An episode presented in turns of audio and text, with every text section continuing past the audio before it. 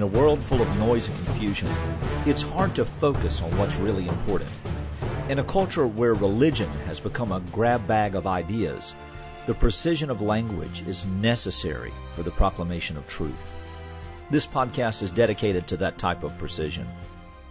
I'm not sure what we'll talk about each day in this podcast, but you can rest assured that as our thoughts and questions continue, we will search the scriptures in order to know the truth. So let's get started. Are you listening? Well, over the next few days, we're going to talk about gossip. We're going to talk about what it looks like and how it actually operates in the church, and most importantly, how it kills a church. Today, we're going to talk about the type of gossip that I call quiet murmurs. These are small and subtle thoughts. These thoughts come into the mind and end up on the tongue end up in the text or the private meeting, the phone call, the Facebook, the Twitter. Even when prayer is the central motivation sometimes, the details and the names of people are off the table. Yes, prayer meetings sometimes are often the largest gossip sessions in the church. There are the discussions about someone else without them being present.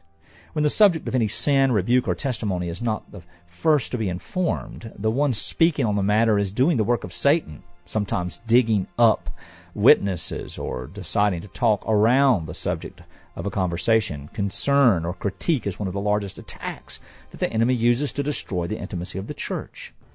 If the local body would adhere to the Word of God, they would find that anyone who participates in such practices is either in the capacity of the voice or the ear, and they should be brought publicly to the church immediately.